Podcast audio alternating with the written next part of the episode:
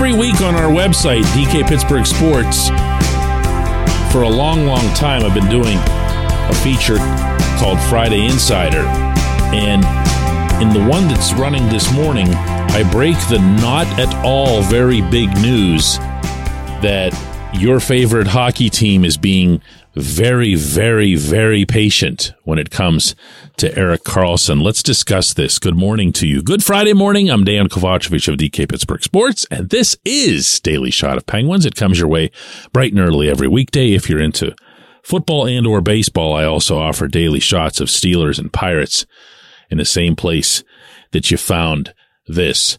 Karlsson, of course, remains on the market. Karlsson, of course, continues to be attached to two teams and only two teams, regardless of where the reports emanate. And I'm talking about legitimate reports. And those, of course, are the Hurricanes and your Penguins. And I can't stress this strongly enough. There's so little information emanating from the Pittsburgh side that I can advise you strongly not to take seriously literally anything that claims to be coming from that side. Kyle Dubas might not be the world's greatest executive, but he's already off to a soaring start when it comes to secrecy. The only stuff that seems to make its way out is from San Jose, where and this is logical, Mike Grier would love to establish some sort of market for Karlsson, meaning not just two teams and not just two teams that are run by intelligent people who know that this isn't a market and this isn't really even a horse race. This is wait, wait, wait. This price is coming down if you look at this from the Sharks side, this actually makes way more sense. Grier's in a spot where his 102 point Norris Trophy winning defenseman does not want to be there anymore. He's put in his time with the Sharks. The Sharks were terrible. The Sharks then traded Timo Meier and signaled to everybody that they're starting over. So they have as much use for a 102 point Norris Trophy winning defenseman who's 34 years old and takes up $11.5 million of their cap space as, well, you know, a hole in the head. I mean, he makes them more respectable on a nightly basis, but that's not going to get you anywhere. What the Sharks need, and I mean need, are younger players, prospects, and draft picks. Not even necessarily in any particular order. They need assets so that they can add younger talent to their system and try to pull, oh, you know, a New Jersey as long as we're going to bring up Meier. The Devils didn't take all that long. It might seem like it because they haven't been competitive or contending, but they didn't really make up their collective mind to go that route until fairly recently. And, you know, it helps you get Jack Hughes, you know, some things go your way, make some smart free agent signings, which they really did. Make a good trade with Ron Hextall. You know, get John Marino for Ty Smith. But that's what the Sharks are looking to do. And they're not going to do that with Karlsson just sitting there getting older and the asset getting further depreciated. Karlsson's probably not going to put up 102 points this coming season if he stays with the Sharks, for example. So Grier sees this, but at the same time, Dubas sees it. Don Waddell in Raleigh sees it. And look, nobody can claim to know what's all being offered, what's all being discussed. I know there are people in the business who'd love to do that and they'll say, I believe, and they'll use words like believe and think and even openly use a word like speculate. But they don't have this information. And neither do I. However, what I'm going to do here is to try to throw your way what I think would be a fair scenario from the Penguins' viewpoint, which is the only one that will matter to people listening to this show, and say, okay, you've got a guy that's 11.5 million of a cap hit. Our top priority as an organization is moving out some guys who are cap hits and clearing our space, not just for this year, but also for years to come, just like yours is with Karlsson. So we offer you Jeff Petry, second highest paid player on the team. Did you know that behind Sid? Yeah, for real. Here's Petry. Here's Mikael Granlund, so we don't have to buy him out. We can just eliminate his full cap hit this year and next. We're still going to need a little help on the later years in Karlsson's contract. And because you're sending us a far greater hockey return, with all due respect to Petry, because he can go there and be that guy for the Sharks, meaning right-handed defenseman who can be your number one or whatever. And he's not going to embarrass you. He's not going to hurt you.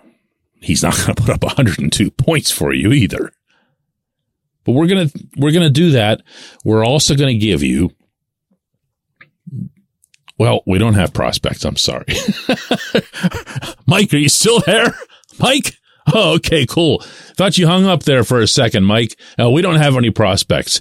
Uh, if we agreed to send you prospects, you wouldn't want any of them. Okay. So let's look instead at draft picks. I don't want to give up a first rounder because look, I think I'm going to be employed in Pittsburgh for a long time. I being Kyle Dubas, by the way, in case you've lost track of this mythical conversation.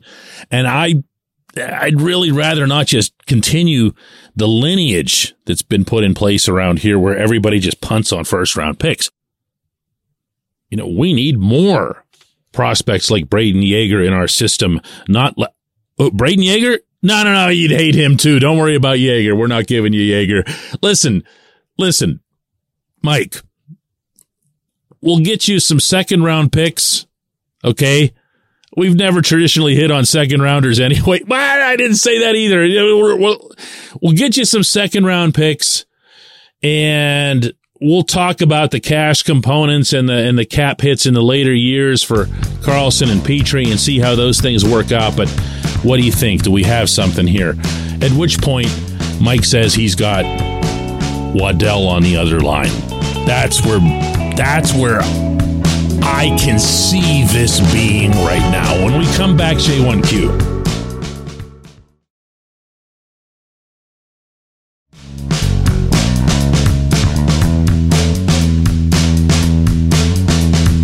Today's J1Q comes from TJ, who says, DK, since you brought up the name on Thursday's show, I seem to recall all the armchair GMs complaining about Brandon Tanev's contract at the time the Penguins picked him up. Wouldn't we all love to have Tanev at 3.5 million per year right now? My answer to that, TJ, is that the next time I'm wrong about Tanev will be the first. Now, I, I do get things wrong, okay? I'm just talking about Tanev. And if you go back to when the Penguins picked him up, Jim Rutherford picked him up as a free agent from the Jets. And the fans in Winnipeg were really, really displeased with losing him, even at that price, even at the annual 3.5 over an extended period. And you're right. The armchair GMs that you're referring to is predominantly hockey's advanced analytics community, which is how do I put this without unnecessarily ticking off too many people? That community is based on an analytics set that doesn't have anywhere near enough data to speak with the certainty that they do. Baseball has data. Football increasingly has data. Hockey has shots on goal or attempted shots on goal or missed shots on goal or blocked shots on goal. But it doesn't have anywhere near the tracking that's available in the other major sports. You can thank Gary Bettman for that. Another subject for another day. And what ended up happening when the analytics community began to feel a little bit emboldened, it reached the stage where every player who hits somebody is seen as a detriment. Almost regardless of what else they do. Almost, not quite. And Tanev was placed into that category. Well, I mean, he, he does pop 12, 14 goals or whatever it is per season, but he's going around hitting people, and that's a mistake because you should be focused on possession. Never mind that Tanev was pretty good at gaining the puck off of his checks and did very little flat out running around, to use the hockey vernacular. Tanev is just a really good hockey player, a really solid penalty killer, and yeah, he will pop you some goals. And in Seattle, where he was going to get more of a chance to do more, you know, front liney type things, he scored even more. Ron Francis did a lot of licking of the lips heading into that expansion draft, but I can promise you that two of the players that had him most excited to pop up onto his available list were Tanev and Jared McCann, and you can thank Ron Hextall and Brian Burke for both of those guys being available because neither needed to be. Want me to remind you that Jeff Carter and Teddy Bluger were on those lists? Meaning the protected list? So yeah, again, this is why I stress all the time just keeping an open mind, being objective. And that includes telling me that I'm full of it. You know, think for yourself.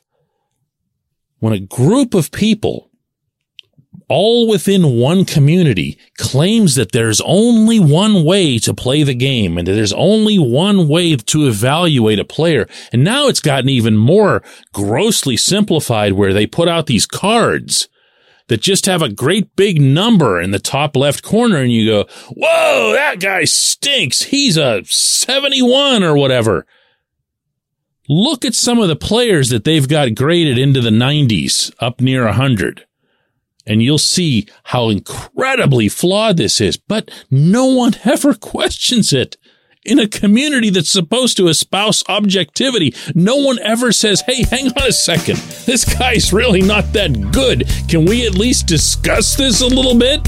Or is everything going to be about shots on goal? or attempted shots on goal or missed shots on goal? I appreciate the question. I appreciate everybody listening to Daily Shot of Penguins. We're going to be back with another one Monday.